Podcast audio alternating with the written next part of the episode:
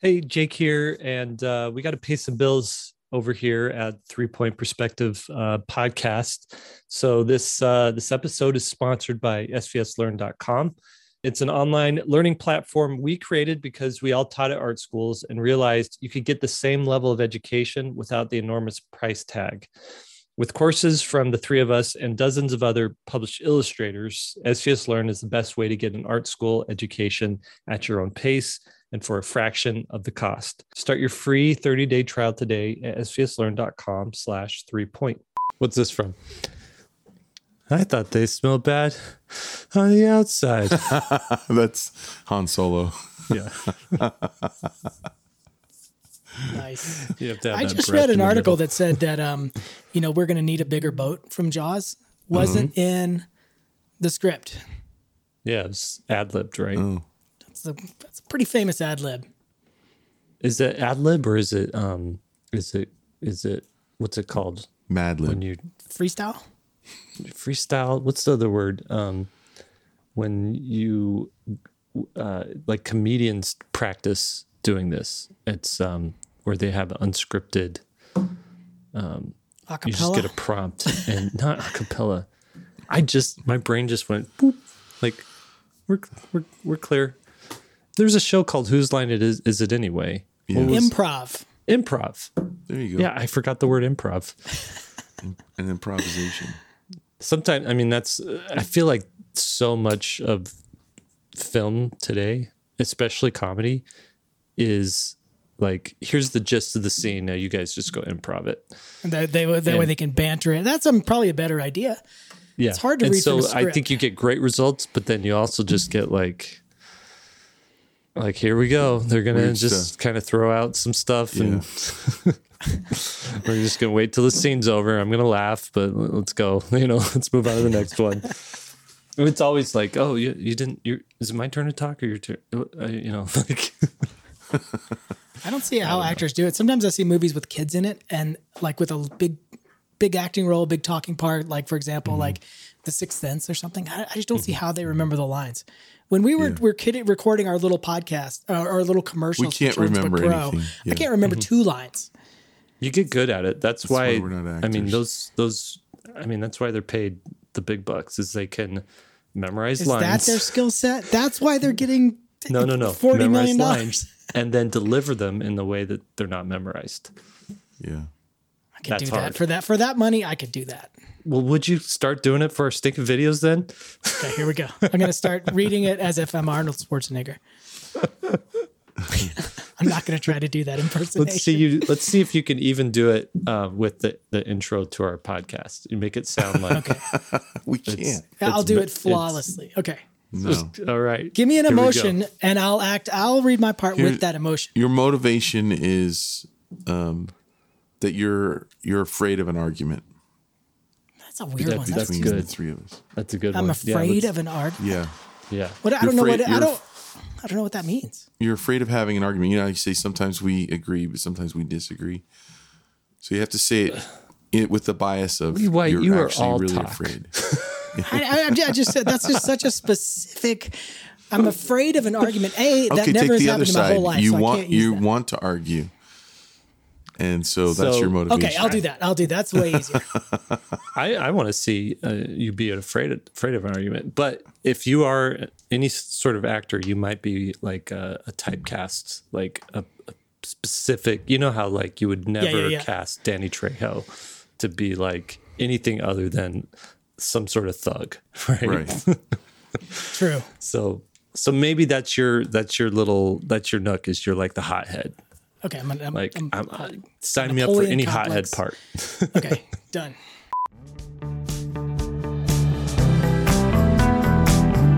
Hello, everybody, and welcome to Three Point Perspective, the podcast about illustration, how to do it, how to make a living at it, and how to make an impact in the world with your art. I'm Jake Parker. Lee White here. and I'm Will Terry. And all three of us are professional illustrators. We've all illustrated for all the major publications in the business. We've all taught art at universities, and together we published somewhere around 75 children's books. That's right. Each week we come at you guys with different listener questions. I answer them correctly. Will and Jake, stupid. Dumb answers, never answer them correctly. But you can listen to their point of view if you want to hear something that's wrong. what do you think? Perfect. Pretty good. That was perfect. Each time learn from each week from me, you're going to learn something brand spanking new. and I do mean spanking.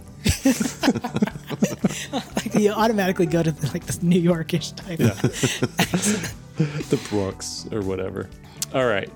hey guys. So uh I wanted to let you know that I recently have you ever had this? Had the rights revert back to you for something that you made with the publisher. Couple books. Yes. Yeah. Okay. And what what'd you do with those rights once you had them?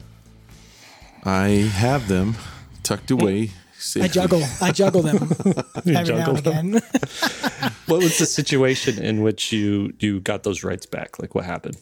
it goes out of print. Yeah, the book mm-hmm. goes out of print, and it's like you can you can now do anything you want with it. And I, if I wanted to, I could publish that book that stopped selling again. Mm-hmm. And and same with you, Lee White. That's right. Um, what, what, what can I ask what books they were for? if you if you recall. Mine, one of mine is the Treasure of Ghostwood Gully. I don't remember which ones mine are. Uh, Rooster the Bruce. Brewster the Rooster was one that I did a while back for Sleeping Bear Press. Press. Um, Stop that nose about a guy who whose nose he sneezes and his nose pops off and then he's running. The kid's trying to catch him, kind of like the gingerbread man. Except for during this ad- adventure, the nose is sneezing out animals. It was quite an odd. It's a very odd book. Yeah. That's interesting. So the reason I asked is I, I recently got um I recently got the rights back for my second Missile Mouse book. So the first Missile Mouse book still in print, still sells a reasonable amount every year. Um, the second book, for what, for whatever reason, um, didn't didn't hit the numbers, and and they never went back to reprint it, and um, and so we asked, we're like, hey, is this, are you ever going to reprint this thing? No, it's just not. It's not where it's at. So we actually put in a request to get the rights back for it.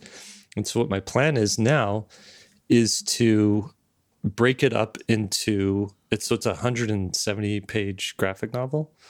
Um, break it up into like single issues. So issue one, issue two, issue three, little chapters, um, and put post them on my website as sort of like a digital download, um, so that people who right now, if you want to get that book, you have to either buy it on eBay or buy it used, a used copy on Amazon. They're they're available used, but there's you can't get a, a new one. Um, but this is a character that I still want to continue to tell stories with, and the current project that I'm working on right now has Missile Mouse show up as a not even a cameo. He's more of like a a main character in this in this plot. Not the main character but a main character in this plot.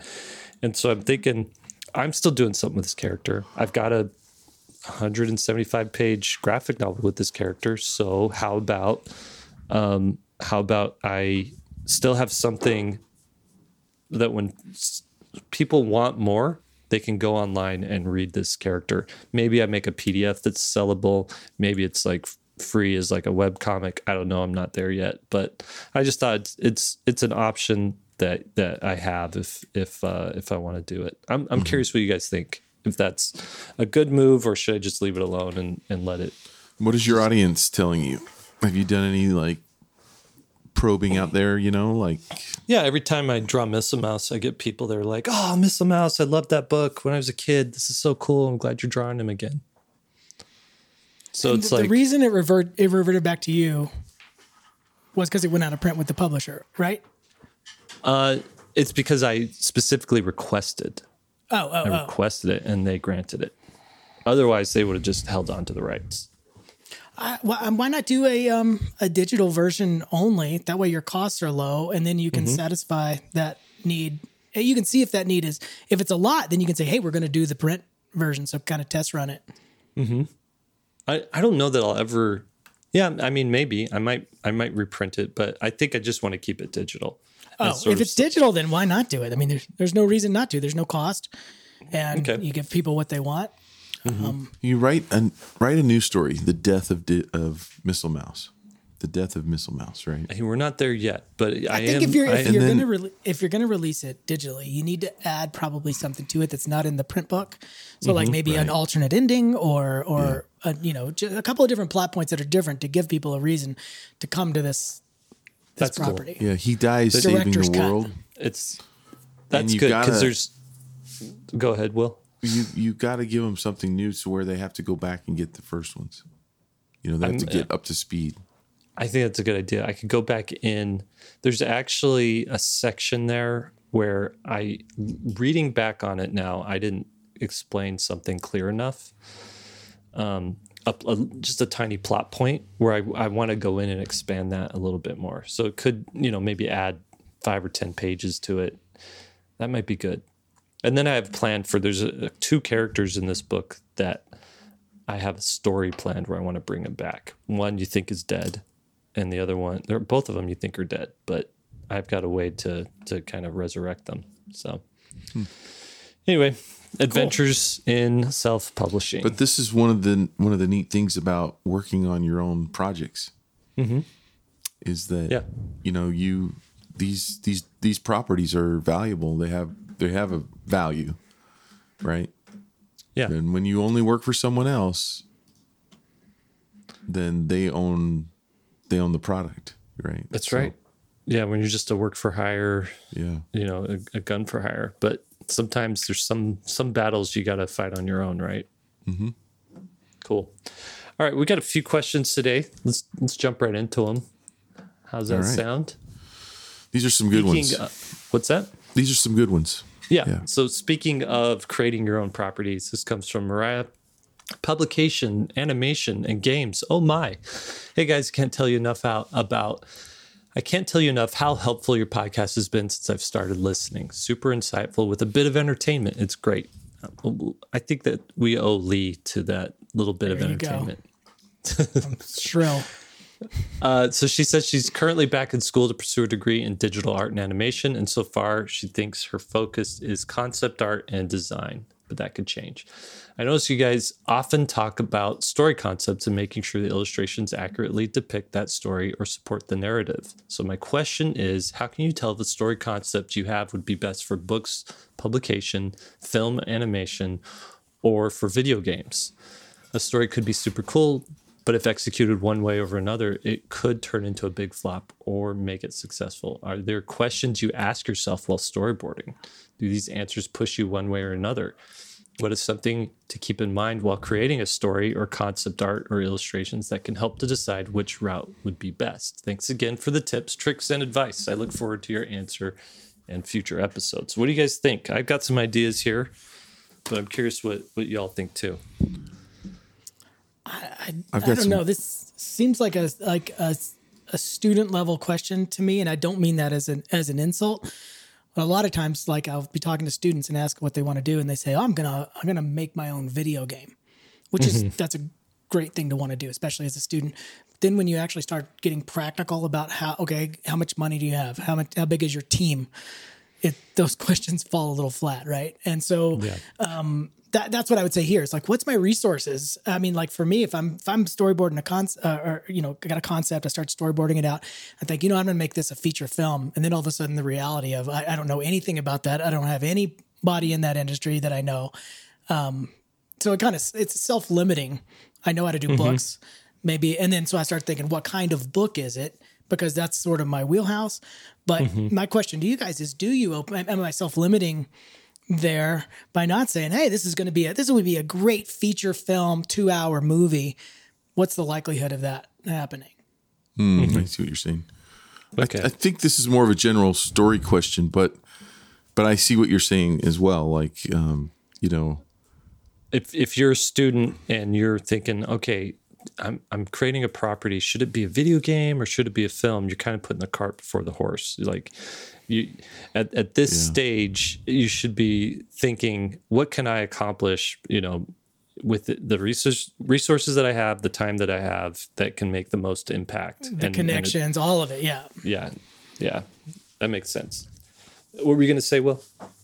Well, I'm I when I read when I read this, I I went the story route, you know, because it's mm-hmm. like she's she's saying, you know, a story could be super cool, executed one way or another, um, and then talking about um, storyboarding and the answers push you one way or another, something to keep in mind while creating a story or concept um, to decide which route would be best. Did you guys read that as which route to be best would be going film animation or game, or is that what you're reading into it?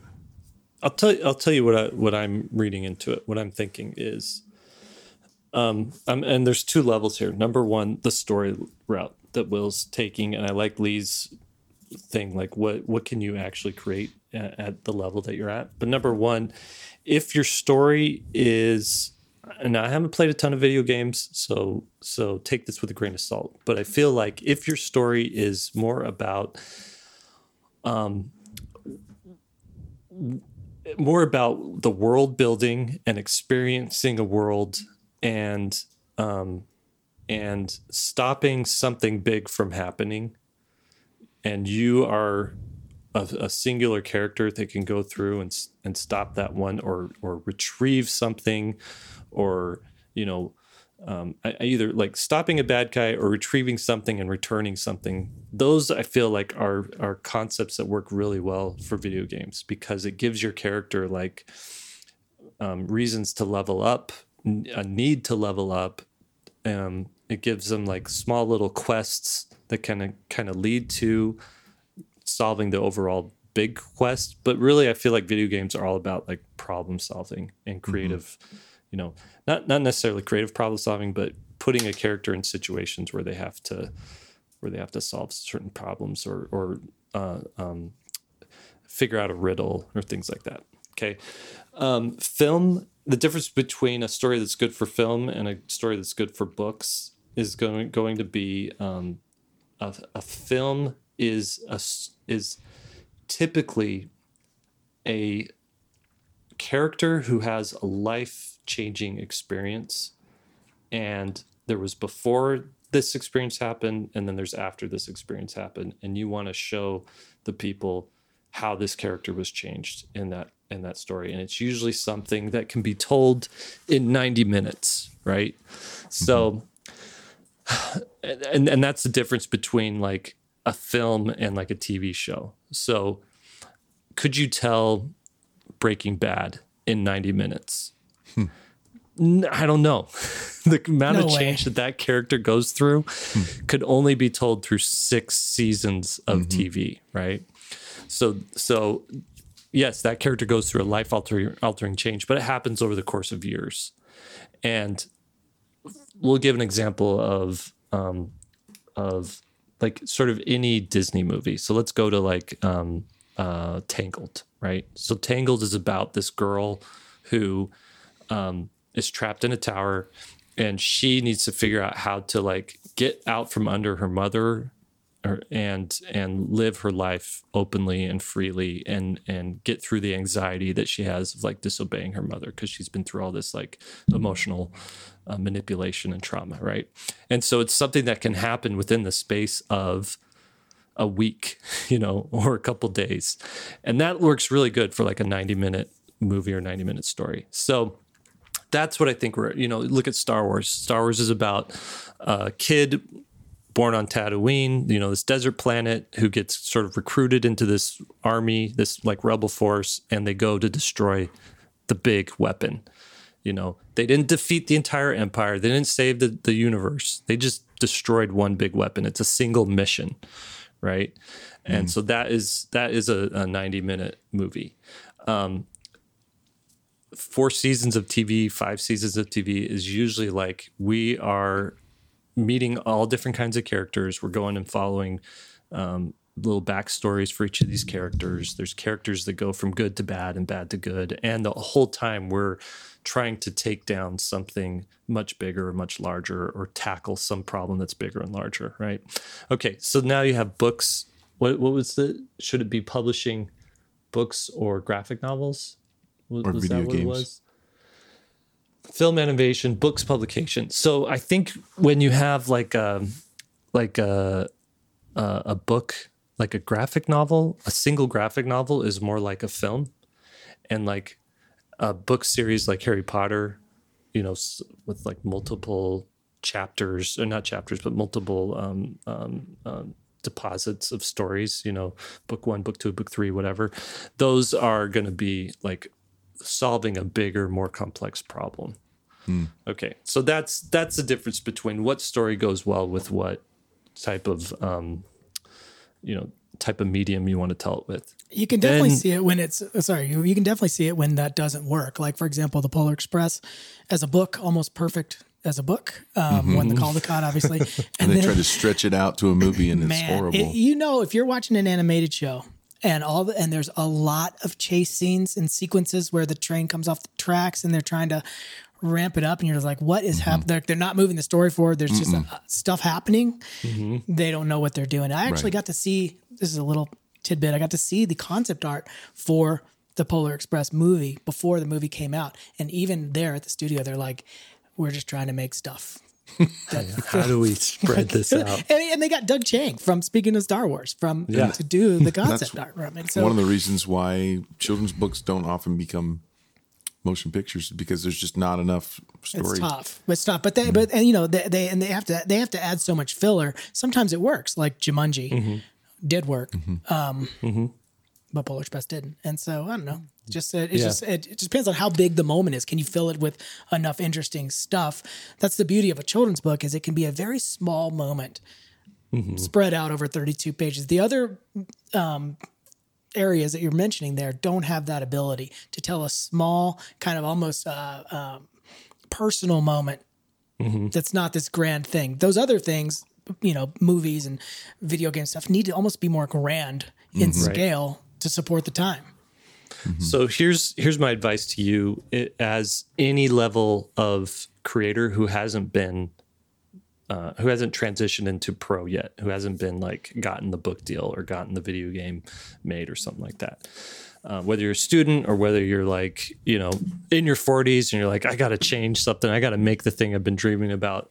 Here's my advice, and I'm sure you guys will back me up on this. Um, make the smallest, shortest, simplest version of the thing that you can make that you can accomplish in a quarter, like in the next three months. Okay. So if you're a, a writer, write a short story. And it can be this character that you, you know, it could be Harry Potter, right? Like you've got this Harry Potter epic thing that you want to do. Write a short story with that main character where they just go, they're faced with a problem and they solve it creatively. Okay.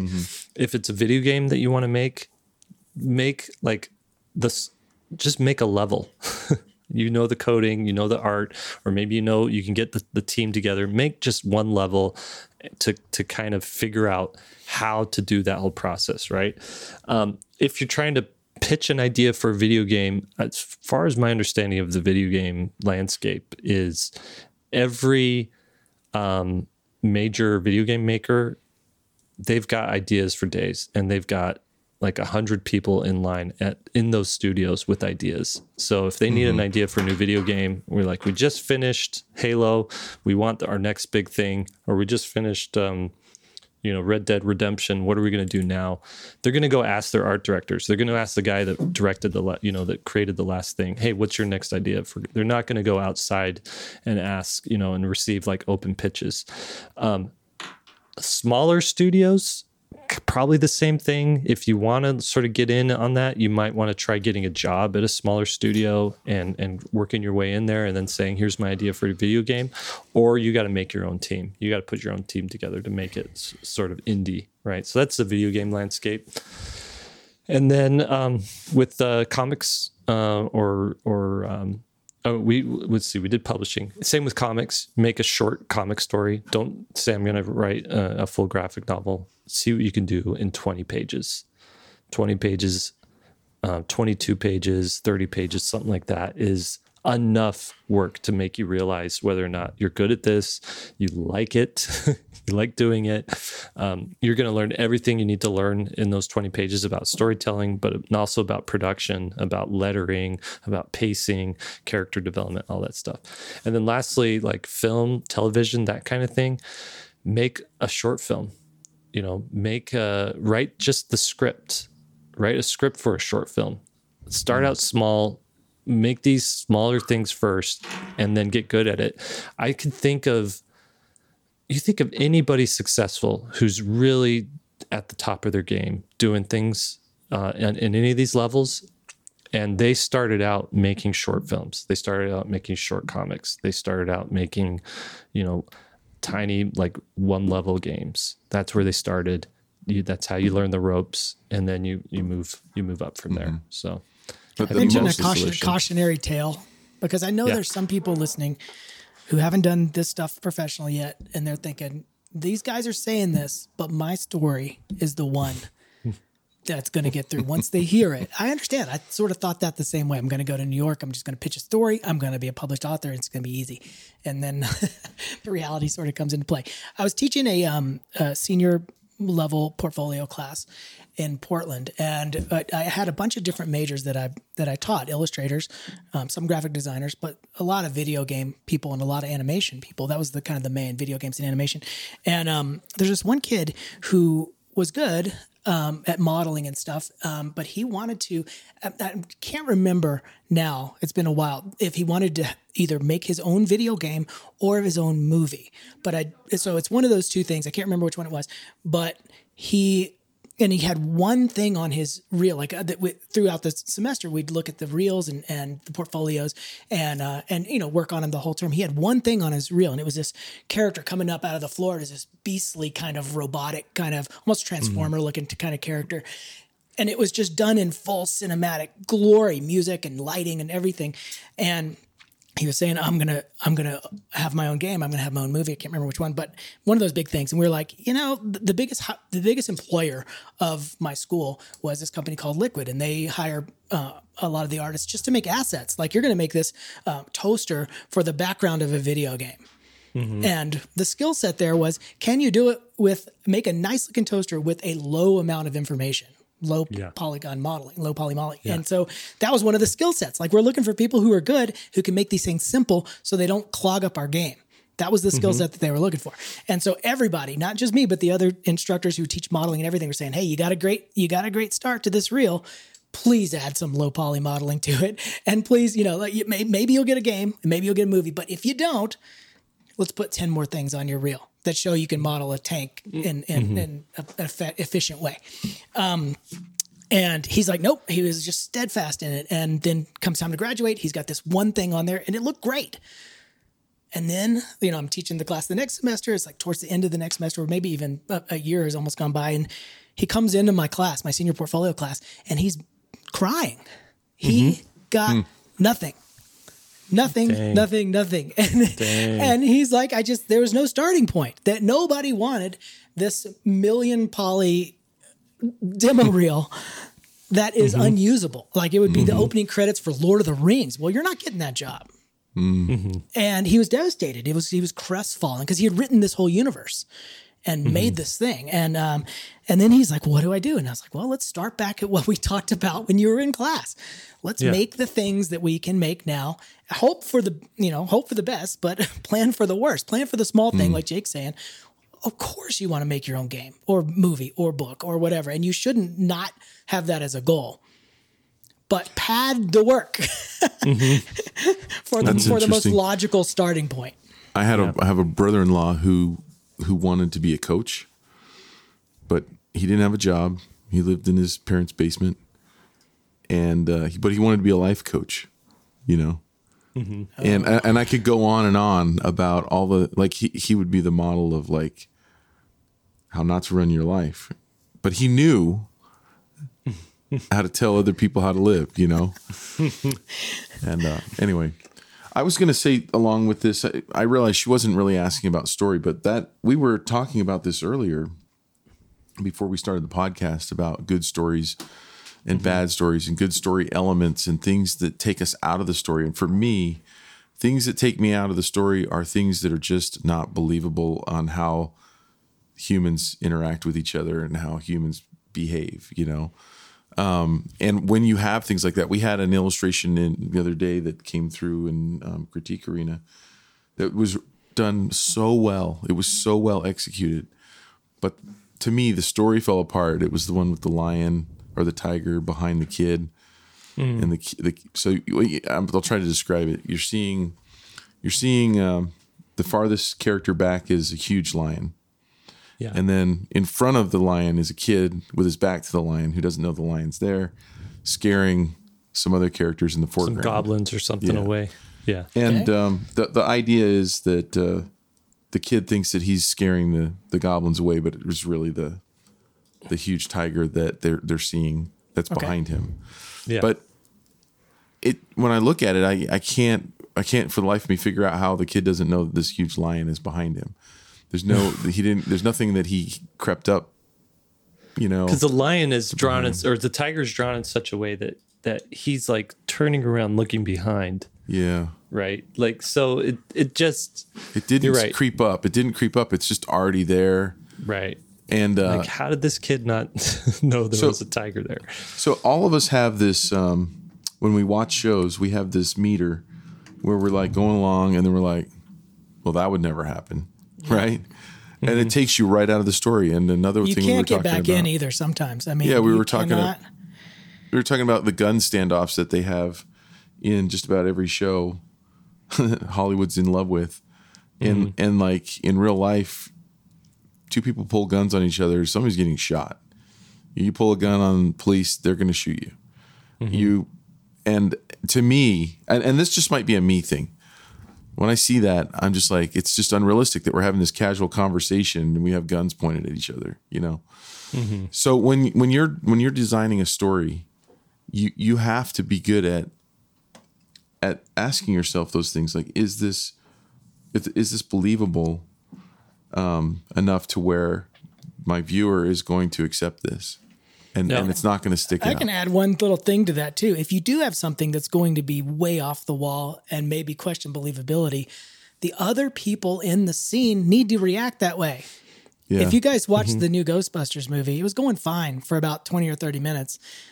then these kids see a real a ghost like in full clarity, not just like a shadow or something, but like a full you know specter flying above them. Uh-huh. And they're just like, "Oh, okay, well, let's go over here." Like like they didn't even it wasn't even a thing. Uh-huh. Right. And no nobody in the whole story was reacting to these ghosts in a way that if the ghost came out in that kind of clarity, you would be f- absolutely floored.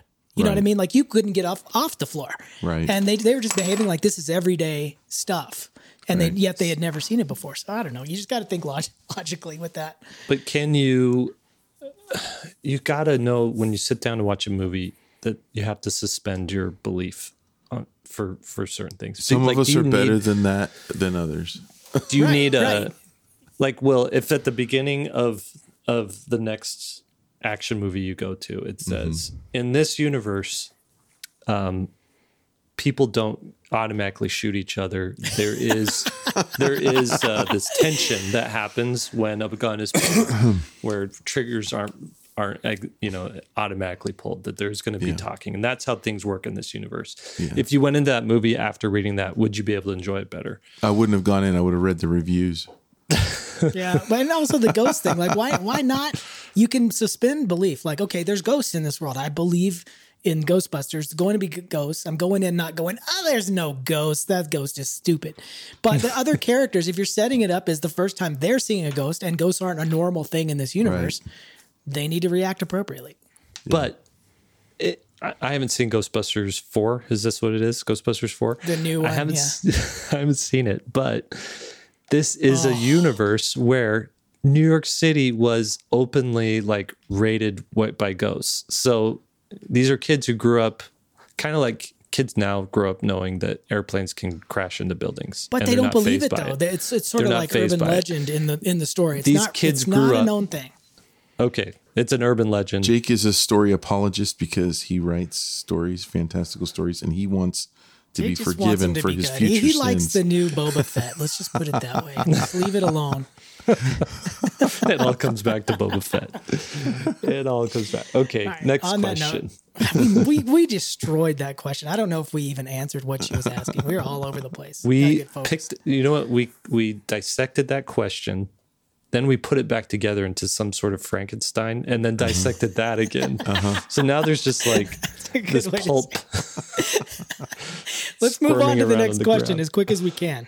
okay Asia says, file woes. I'm a tech greenhorn. Hey guys, love the podcast. Been listening for a couple years now, as well as taking classes at SVS. We love the, the our SVSers. What do we call them? Our rabbits? Rabbits. Rabbits. Yes. I have seen myself grown artistically. Thank you. Um, okay. She also um, well, here she goes. My question resolves around the fact that I know close to nothing about computers, and I'm only a year into discovering the wonderful, wonderful world of digital illustration. I'm an aspiring author illustrator. I love writing as much as I love illustrating. So when an agent or editor or art director asks for a book dummy, what type of file does it need to be? JPEG or PDF? Let's just stop right there. Mm-hmm. What does it need to be for a book dummy? JPEG or PDF? PDF. Okay, why is that? it's universal and uh, they can just open it and, and view it in sequence and uh, mm-hmm. I mean that's what explain, I explain explain the difference between uh, well, so a uh, folder of JPEGs and a yeah, PDF. A, a, folder of JPEGs is a folder of individual files that yeah you, computers are set up to different um, you know PCs or or Macs are set up to um, or even on your phone to view them in sequence if you name, number them like one through 20 or whatever. But um, I don't know. The PDF gives you more options in viewing. I want you to think of it's PDF, one file. Yeah. Essentially, PDF, like let's go back to the analog. Imagine handing your um, your agent a stack of papers and they're not clamped together, they're not stapled, and you could hand it to them and they could easily get out of order or you could lose one or whatever. A PDF, all it does is it's the stapler in the corner of those sheets of papers.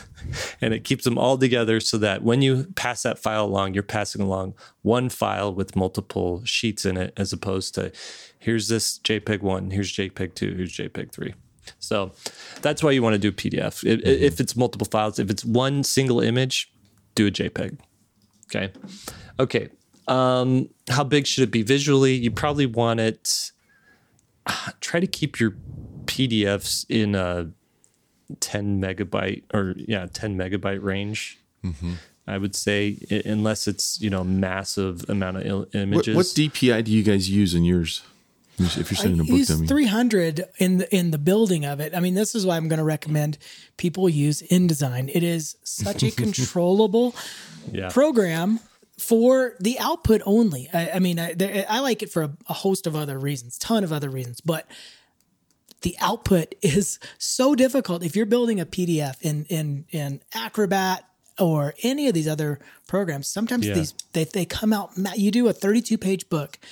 And even even do it, try to do it low res. It still it still comes out really big, 40, 50, 60 megabytes um, whereas mm-hmm. in InDesign, you can you can export it and get it down to like five five megabytes, and sometimes publishers will have that as the submission got uh, max five to 7 mm-hmm. megabytes. Mm-hmm. So you just got to be careful, and it's t- it's uh, it's harder than you think to get that to work. Now, Adobe does have an online um, PDF smusher. they reduce file size, and I mm-hmm. use that sometimes. Um, Do you use Bridge? Well. I haven't used Bridge. Okay. Can you control output either. there? Yeah, that's Adobe Bridge. That's um, I mean, you have all the control in that. Is that how you make your PDFs? I don't because it's complicated. I used to. Uh-huh. So now I just use Acrobat. Okay, and you can get your PDFs down to the right size mm-hmm. with Acrobat. But I have less control. Mm-hmm. But it's just quicker. Yeah. Um, I tell you, I'm I'm with I'm an InDesigner with Lee. I'm I'm in that camp, and I was so afraid of InDesign for years. And I was like, that is, you know, rarefied knowledge that is, you know, a graphic designer who's gone through the classes, they can go do InDesign. And then one day I got, I was doing a project and I'm like, I, I have to keep the uh, the overhead as low as possible on this book on this self published product that I can't I can either lose all my profits paying someone to put the book together in InDesign, or I can go through online YouTube and go through all the tutorials on how to use InDesign and figure out how to do it on my own. And I went and sat through that and I, I essentially gave myself like a week where it's like this is InDesign week where I'm going to figure out this stupid program. And and you go through those tutorials one by one. Um, and it it really is a, a, an easy to use tool once you figure out what the buttons are and just how it works. And I think with one of us sitting with you, Will, I know you're you're nearing the end of your career in your life, so. Uh, you cannot teach me InDesign. It's impossible. we would be happy. You you say the word, and I'll sit with you and, and show you InDesign. It's like Anyways. 15 minutes so for the way that we use it. It's yeah. 15, 20 minutes, maybe up to an hour total to get it in there and, and mm-hmm. get it back out as a PDF, as a pretty PDF. But it's powerful. and powerful. then you can you can call the Jake hotline anytime you want. I'll there's there's only so many things you can pack into your brain in a lifetime. I, just don't that. have room for Feels that. like I'm learning pickleball right now. That's all mm-hmm. my brain can handle. Are you learning pickleball? Last night I beat the guy who beat me when I first started, like really bad. Oh, now you're the master. Well, there's these. Uh, I don't want to go off and do a tangent.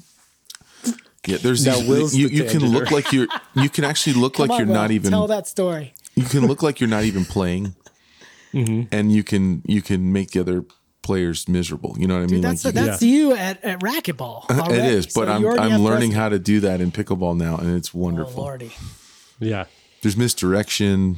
I love seeing those videos of like the master at like ping pong and the mm-hmm. novice. Oh yeah, or even the mid mid tier guy, and then where the master's just chopping them back. Yep. Yeah. Just never takes a step, and the other person's just running now, back. They're also forward. they're also doing exhibitions there. That's an exhibition. Oh, it's like the Globetrotters. Mm-hmm. That's funny. Mm-hmm. All right. Uh, I I got one question. I know we're. I know we. Do we have another question in here? We do. Um, but yeah, we haven't even clarify. finished this question. Oh, we didn't. No, God, let's. We're let's, talking about files some more. Let's, we're in you the guys, weeds a little bit. Pinch yourself so you don't veer the, off the, the road. next part of the driving. question is, and why does why does Lee go off onto pointless tangents like pickleball all the time? okay, going back to book dummies, um, she asks, should it be uh, ba- should the whole thing be done in basic sketches before submitting? And what size should I be working in to provide a recent or to provide a decent dummy?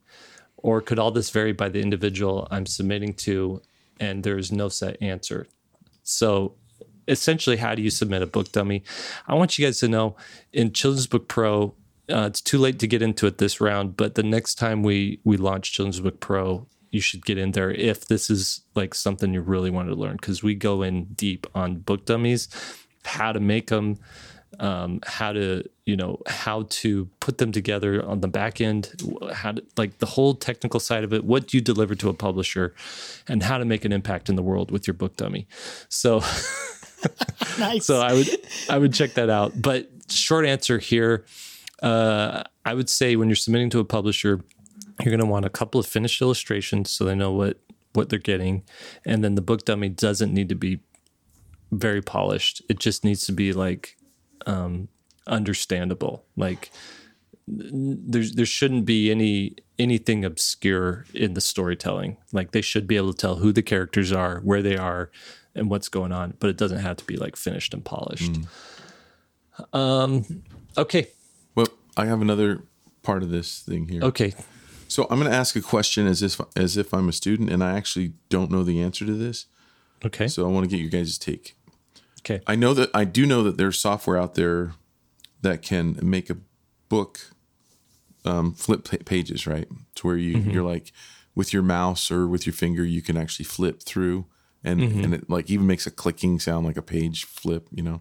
Mm-hmm. Do you one? Do you know of software that could be used to make a book dummy doing that and two is there any value in doing that over a pdf because and the reason i'm asking is because when you flip through a pdf you're seeing spread mm-hmm. spread spread you're not getting to see the critical part of the story which is some i mean some picture books rely on page turns to as part of the element of the story mm-hmm. if that makes sense like uh, mm-hmm you know, you're, like you're hanging on a word. Like that's good. No, that's bad. This is a book from Margery Cuyler, right? Um, that's good. No, that's bad. And then you turn the page because this this the you know this yeah. other thing happened. It leaves you hanging on every page turn. What do you guys think? I don't think you you want to fiddle around with that because the people you're submitting it to, they know the drill They know Yeah. about page turns. They know about reveals. Yeah. And typically, when they're reading through a, a PDF, I think they're doing the the clicking through next next, so they only see one spread at a time. Mm-hmm. That's kind of I what I agree. was thinking too. Yeah. It's it's Seems it's a little That's a good question. Good question. What was your thing, Lee? You wanted to? Oh, I wanted to. throw I in just here? wanted to follow up. There was a, on on our um, forum. You guys can check in on our forum. By the way, we have a, a, a topic for each one of these podcasts, and there was a, a question yesterday um, about our most recent podcast that came out. Um, so you guys are going to hear this a month or two later or whatever. So it might not be in order. But the question was about um, the series of videos that Will made, and we were we had the whole podcast about about that. Do we recommend or do we not recommend people take a flat fee for self-publish if you're going to work with a self-published author there was some confusion about our take on a flat fee versus an advance setup what what is our stance there What is it? You tell me. my take is i don't think you should ever take a flat fee unless it is a massive amount of money. Um if, but i do think that uh, you know so that kind of leans everything towards an advance which is a typical model in publishing. But i would assume both with self-published authors and with publishers that the advance that you get is the last money you're going to see. Now we all hope that a book sells amazing and it goes into royalties. With a publisher i've got a little more hope there because i know they have distribution. I know they have advertising. If it hits it hits and they've got them they they have the um, mechanism for mm-hmm. tracking it for getting more books to, into libraries and and bookstores and it can happen. That my question with self-published authors uh, and working with them is do they even have a tracking system for how many that they've sold? And and, and and and a distribution chain and and transportation if they do have bookstores how this how's the books going to get there? They just mm-hmm. don't have all this planned out. And so the idea that a self-published author is going to go into a royalty situation and make enough mm-hmm. money I just don't have faith there. So get as Right. much as you can on the front end. Negotiate a royalty too, five percent of each thing sold. I would never anticipate getting it from a self-published author. I, I wouldn't even I wouldn't make that part of I think the author gains gains more in even having a royalty deal than you uh, how, how do I say this it's it's something like you said that's never going to happen so it shouldn't be part of the negotiation and in fact the, the illustrator should the say, flat fee. the illustrator should say, look, the chances of of you selling enough books is so low for me to get a royalty. I want to take that off the table and just focus on the flat No, fee. you could probably make more money by taking that off the table. yeah. I'm just saying, you know, in lieu of a royalty, uh, and and this is for your benefit as well, author. You never have to hear from me again. Yeah. After this, Let me this. let me let me even tell you a story where I was wrong. You're gonna love this, Lee. I was wrong, and I benefited from from being wrong. so so I I did the thirteen thirteen Dead End Drive game with Hasbro, and um, uh, and uh, so I wanted to get a a royalty, right? And they they said we don't do royalties anymore, and this was this went through my rep, and so I kept telling my rep, look, they we got to get a royalty, you know. We kept pushing for a royalty, pushing for a royalty. The job was um, the job paid initially was we were offered twenty thousand dollars for it. I held out so long and and tried so hard to get a royalty that they finally offered almost forty thousand dollars was like thirty eight five, and they're like, "Look, this is all we can offer instead of a royalty. instead of a royalty, right?" Wow. okay. and and um, so the game was produced, did all the art, it looked great, was in all the WalMarts. I could go in Walmart and see it there. Pulled after a year, it did, it, it flopped. Oh, So wow. so so I was completely wrong in if I had gotten the royalty, if they said okay, they, they, I even I even offered to take less money and get a royalty. I said we'll go down to fifteen thousand plus a royalty. So instead of fifteen thousand and zero royalties, I got thirty eight five. I mean, my, my rep got her cut, but but um, What'd your rep say after that? Oh, I mean, we you know live and learn. We that's that was Joanne Shuna if she's listening. Um, she's great rep. But um, So so what do you do now? well, I I think the the royalty is definitely a protection for for the illustrator. You know, it's protection that you don't you know put your blood, sweat, and tears into something and see someone making millions of dollars off of it, and you got virtually nothing. Right. you know so so it's protection in that way um i just think that you're rightly that with if you're dealing with a tiny publisher or a um an, an individual the chances of getting them selling enough units for you to eventually earn off the advance and then start making royalties is really low. Because if you guys know how that works in a nutshell you, that you get paid in advance but they have to sell enough books for for them to calculate your percentage to earn back that royalty before you make a dollar in royalties. So if you got ten thousand dollars and you and the let's say your royalty royalty was a dollar per unit, they'd have to sell ten thousand units for you to then make one more dollar. And um, it, it, most books don't, even through big publishers, most books don't get into royalties. So So so here's something you could do. Um, like run this script when uh, someone a self-publisher comes to you and says, "Hey, you're perfect for this book. I want to offer you a deal, and I could give you a 10% royalty or 5% royalty as part of the deal." And that's why I'm, you know this initial money offer is a little lower because uh, because it's a royalty. So your response to that is, "Okay, great."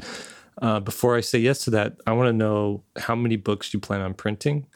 I want to know your distrib- distribution plan, how you plan on, on getting those distributed, what outlets they're going to be sold at, how are you going to track sales, um, and what else? What else should you ask them?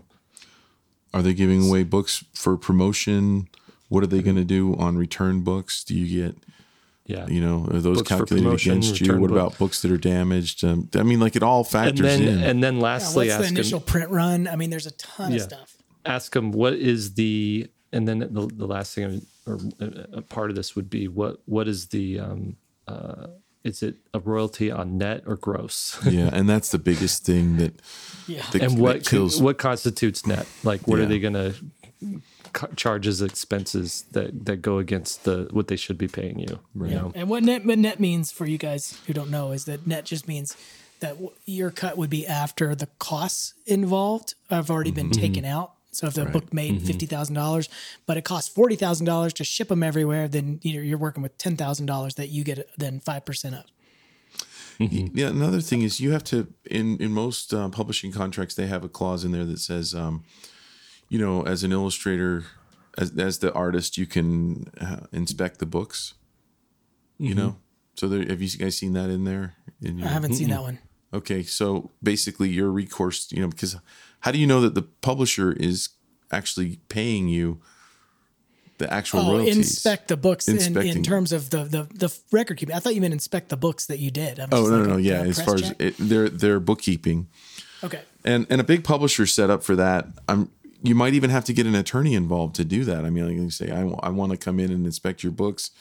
You'd have to schedule that. But if it's a self-published author, what are you going to go in their kitchen and look at their on their kitchen table and like, uh, well, I they don't have software to track the the sales. They're not going to. I will say this: if you guys are, if you guys are working with somebody, I just had to do this because my tarot deck um, is I'm partnering with somebody, and so I had to just make a separate bank account so I can have transparency Mm-hmm. and give. Here's the statements from so you can see what I spent, what we made, all that kind of stuff. Mm. So they better have a plan for that, for tracking that. I've got software that does it. I've got a bank account that's dedicated. Yeah. It's very specific. That's And cool. that's- By the yeah. way, how's your Kickstarter going now, Lee?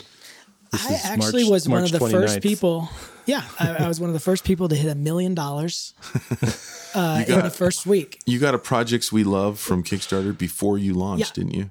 Yeah, I, I did. I That's did. And amazing. a bunch of celebrity endorsements started coming in, which is so weird. Like, I mean, Beyonce loves it. Speaking of endorsement, by the way, this is recorded before his podcast even launched or his uh, Kickstarter even launched, so we don't know. But um, by the way, speaking of endorsements, I notice Will always wears an Under Armour hat. You always wear a Nike hat, and I am unaffiliated at this point. So I'm wondering, do I need to get an Adidas Do I need to get a Puma Oh, to endorse what? me? You didn't hear? I this was on the front page, but uh, me and Will are sponsored. Yeah. We, I make five million dollars a year from this hat. I can't take it for off. Wearing that hat? We well, can't take it. they actually off. sewed it to my head. Yeah, here I need to actually tilt, tilt it down so the I need to get a sponsorship. Yeah, yeah we Look got at- an look at this. We- I'm I, mean, more I mis- thought you were CC'd on that. I'm more mysterious now. That's hilarious. Okay, last question. Last question. Online hmm. stores. This is from Marta. Hey guys, I'm getting ready to start my online store with prints, but the shipping price, custom fees, and VAT for other continent, continents, I'm from the EU, can make a product very expensive. Using print on demand services from companies around the world is the solution, but then I don't control the quality or can I customize packaging and add goodies like stickers and postcards? What are your thoughts on this? you're in a you're in a, a, a tough pickle there when you when you use one of those print on demand um, services because even with like t-shirts and and things that you know you can charge a little bit more for the overhead on that is so high because they're they're essentially giving you i think on a t-shirt um, it's like at, at some of these t-shirt places you could sell the t- shirt um, at cost where you make nothing from it for like $25 and then if you want to make any sort of profit on that t-shirt they'll say okay what do you want to charge for this? So if you charge 30 you're going to make $5 on a t-shirt. Charge 40 you- then you'll make $15 but no one's going to buy a $40 t-shirt right? So uh, it's the same thing with prints as well. And it's just, I look at these, unless you're able to move 100 prints a week, Yeah, You it's know. a volume proposition. you're not going to make a ton of money off of this. I'm getting ready to launch a Printify store. And so I am going to use a service like that. And the Printify. main, Hold on, I got to look that up. Print. I haven't seen that. the main reason is um, for me is I don't want to touch anything.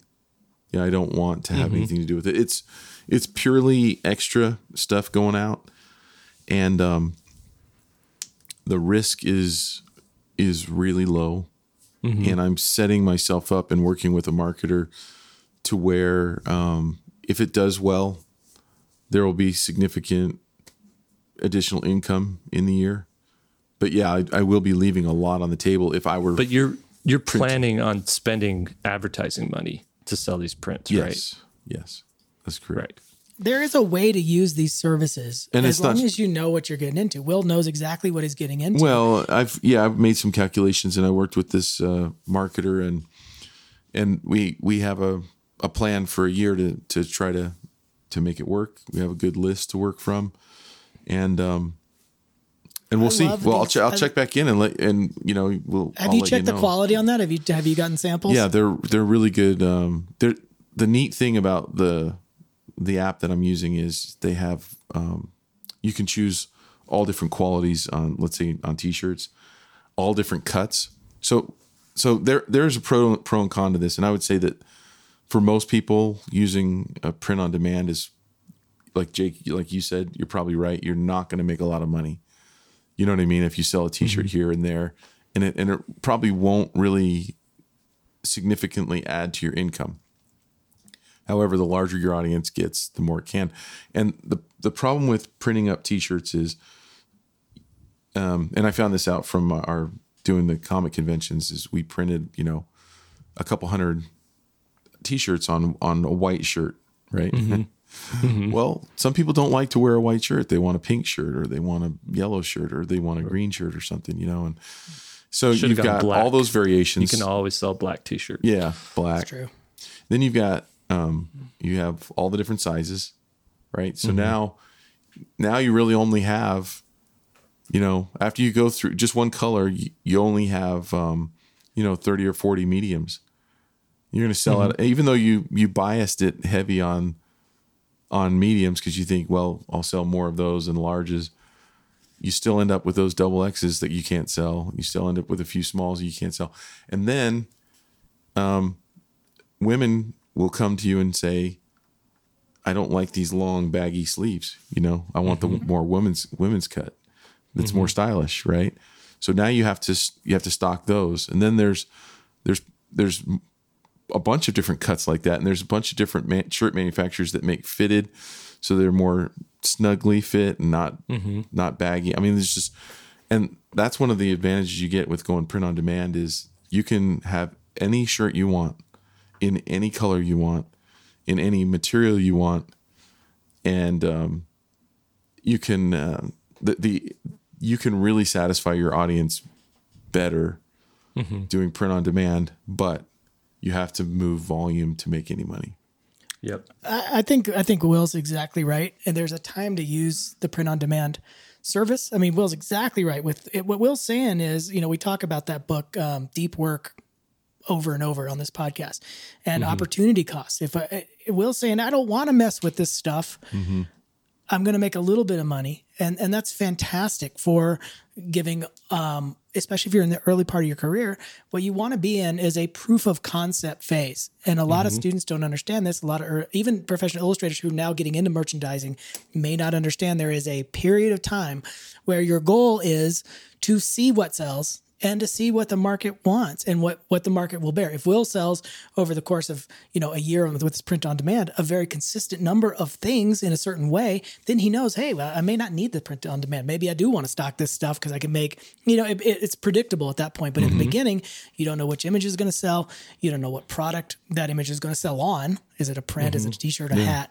Um, so it's a way to test everything. And there's not a lot of people that I ever see in that proof of concept phase. But if you guys ever watch Shark Tank, they always say, how much money have you made so far? What what has been your plan so far? Then they can say, "Hey, this is I made five million dollars. Oh my god! Okay, so this, there is proof of your concept. Now the next phase is maximizing your income. scale it yeah Yeah. Can I ask you, Will? Um, last year, do you know? And you don't have to answer this if you don't want to. How much money you spent on advertising? uh, yeah um, Okay. right around 50, just under $50000 Fifty thousand dollars on advertising. on facebook Yeah. So, um, you That's know, amazing. and and that's like that's this is a. I'm just saying this is a guy who knows what he's doing with marketing and advertising, and he's willing to to put that kind of money into it to sell the amount of prints he needs to sell in order to you know justify the the markup for Printerly or Printism or Print Enabler or whatever those companies are. Printify. yeah, and and it's all testing. Um, you know, so I'm, I hope to be able to tell you that we made a profit on the the print on demand in a year. I'm hope I'm I'm hoping for low end, you know, like five thousand and high end, you know, I don't know. I, I, I hate that question. Like, how much money do you want to make? I mean, all of it. Oh, like you know, like all of it. like like like like what's your goal for this year? How much do you want to make with this? That's what my marketer asked me. You know. Mm-hmm. Can I, there's a, there's a third option by the way. There's there's the print on demand. That's one option. There's buying all the stuff and stocking it in your garage. That's the other option. But there is a hybrid middle ground, and I do want to mention that, and that is uh, fulfillment centers where you've already made the whole product. So it's not print on demand. You have made a certain amount of the product, say three thousand of three thousand tarot decks. Now I ship those tarot decks to the um, to the fulfillment center or I just ship them straight there from the printer.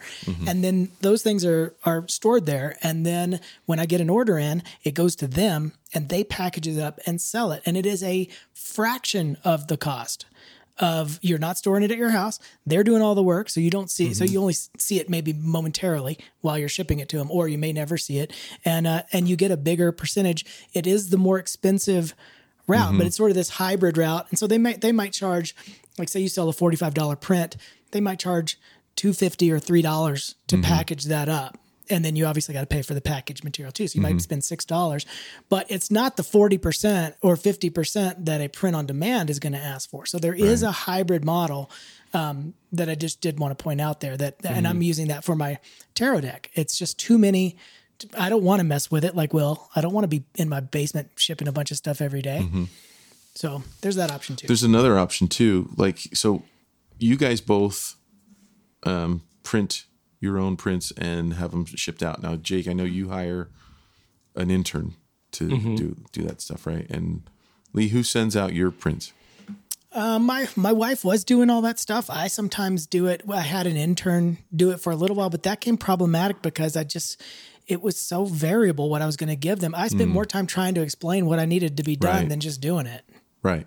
So I never got that. An thing intern's sort of a long term investment. Yeah. and that that's that's that was the problem that I I didn't want someone coming to my house. So what I did was I I checked with the fulfillment center, and I um, I used them for I, I used one that I would not recommend, so I'm not going to name them.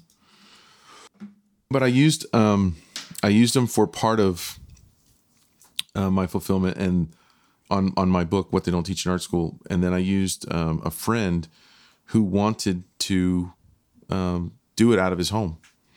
And he set up a place in his garage that was dedicated to shipping. Um, and he's doing all kinds of shipments now. Um, and what I told him was if you can come in at half of what the fulfillment company does and still feel like you're making enough profit, then that'll work for me, you know? Because then, it, then it's win win, right? Yeah. and it did. So I'm saving a lot of money over using the fulfillment companies. When you like, like you do a Kickstarter and you sell ten thousand or five thousand units of something, and then you, um, you know, you're faced with this big decision: Do I want the stuff coming to my house?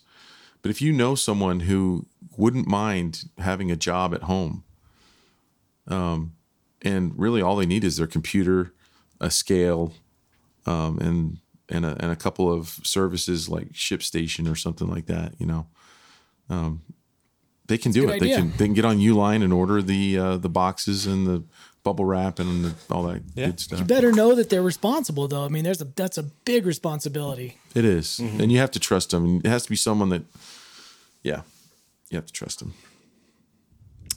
All right. Should we? Did we answer that question? Does she know what she's going to do now Um, with her print? Com- with her prints? I think so. What would be the number? How many how many shipments would you have to make in a month before you would go to print on demand? Would you say? Um, before I would go to print on demand. Yeah. Oh, like f- so. Right now, for me to sell a print, it's I sell them for thirty bucks. Okay, mm-hmm. and it's a it's a nice large print.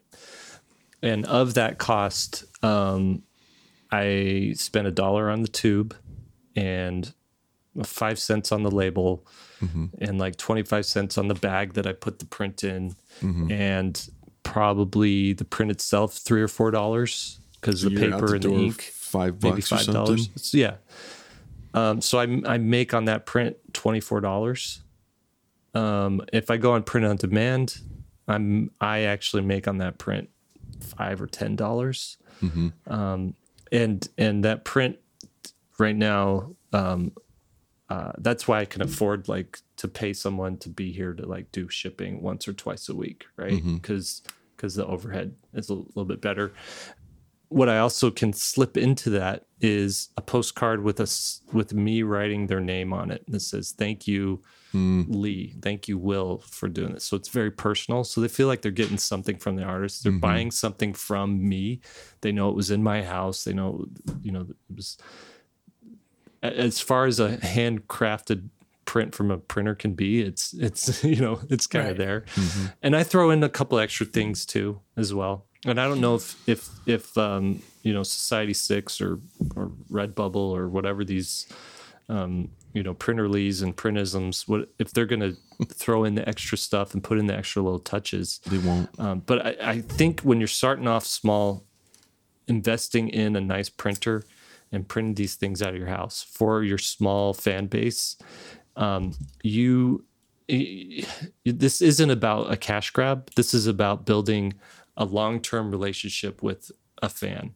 And so when someone buys something from me, and it's the first time, I I look at it as like I want them to have such a good experience buying that, and I tell my interns who do it, and like the way you package this, the way you tape it close, the way that label goes on there, whether it's crooked or straight, is all a reflection reflection on this brand, and and it's all a part of the experience of them getting this package. And in order for me to understand that, I went and ordered you know, I spent two or three hundred bucks just ordering stuff from different online shops to see how they did it, whether it was print on demand or whether it was packaged in their thing. And, you know, some of these did a little sketch, some of them it was very sterile and it was just like, you know, there's no hand of the creator in it. Mm-hmm. And I decided to lean more towards like something that feels like like it came from a person to another person, almost mm. like a, a gift, right? Mm-hmm. And my goal is that they buy one print and then next year they're going to buy another print and then when i launch a kickstarter they're going to buy a kickstarter book. And to grow Yeah, it's a this from- long term relationship. right. And to grow it from 50 people buying stuff from me in a year to someday 5000 people buying stuff from me in a year you know? So that, So that's I have a theory that if you were selling, if you worked to where you were selling a thousand a month, you would you would rent a space and hire a couple people to run it. absolutely yeah Yeah, i mean that's you, what would- that's you would what Jed never does, go right You would never go print on demand. Never. No, the, the, absolutely. Like the the the the thing would be to either have a warehouse, small warehouse, or to share a warehouse with someone, and hire like two people or one person to go and, and package those up and, and and and ship it out, or move my home into a space or build a space out back that was mm-hmm. like that could hold all of that all of that stuff and do that thing. But So now I know what you think of me. yeah, exactly. Did it take Well, that you're doing you're doing that out? something a little different though. You're like the books that you're selling are are not necessarily fans of Will Terry, but more fans of I need to I want to make a career. They're oh, not buying it because thing, Will yeah. Terry wrote it. They're buying it because of the information you're offering.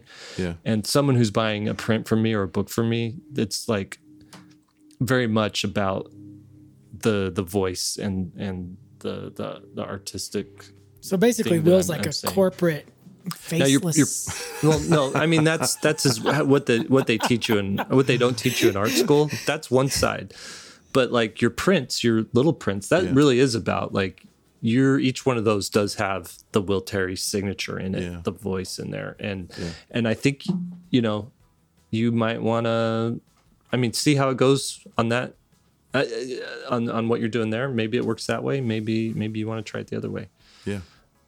I'm also not doing the fan art thing is also another component as well. I'm not selling any any fan art. So when someone buys something from me, it's not because they love Captain America and they they haven't already been marketed to for Captain America for Right. 40 years. Right. It's that they see a cool image and they and they want to buy. it. So it's a little bit harder a harder game, right? So I think what what you're doing with the it's the little prints, right? No, I'm not doing that. Oh, okay. Well, what you were doing with Little Prince was was um, taking the Will Terry signature look and the humor and and applying it as a as a you know a glaze over a character that you're you're already you already knew and you already kind of ha- fell in love with. And so it was absolutely i want to buy something from will terry because i've never seen the character like that before doing that thing. Right. um, the but the thing you're doing now is more along the side of the what they don't teach you in art school side of branding, it's- right? Yeah, it's a self help. So I think that Yeah. that that that is more about information and inspiration than like a cult of personality type of thing. Perhaps I don't know. Mm-hmm. Perfect. All right, All let's be done. This is going on a little long. Yeah, I know, huh? Okay, here we go. Let's wrap this up. Uh, all right, everybody, thank you for joining us. Three Point Perspective is made possible by svslearn.com, where becoming a great illustrator starts. Your hosts have been Will Terry, Lee White, and Jake Parker. You can find Will Terry at willterry.com and at Will Terry Art on Instagram. You can find Lee White at leewhiteillustration.com and at Lee White Illo on Instagram. And I'm Jake Parker at mrjakeparker.com and at Jake Parker on Instagram. Podcast produced by Daniel Tu. That's danieltu.co at his website, danieltu.co. Special thanks to Master of Production David Bro, Keeper of the Curriculum Austin Shirtliff, Chief Operations Officer Lisa Fott, and a thank you to Lily Howell for our show notes. Now, go draw something.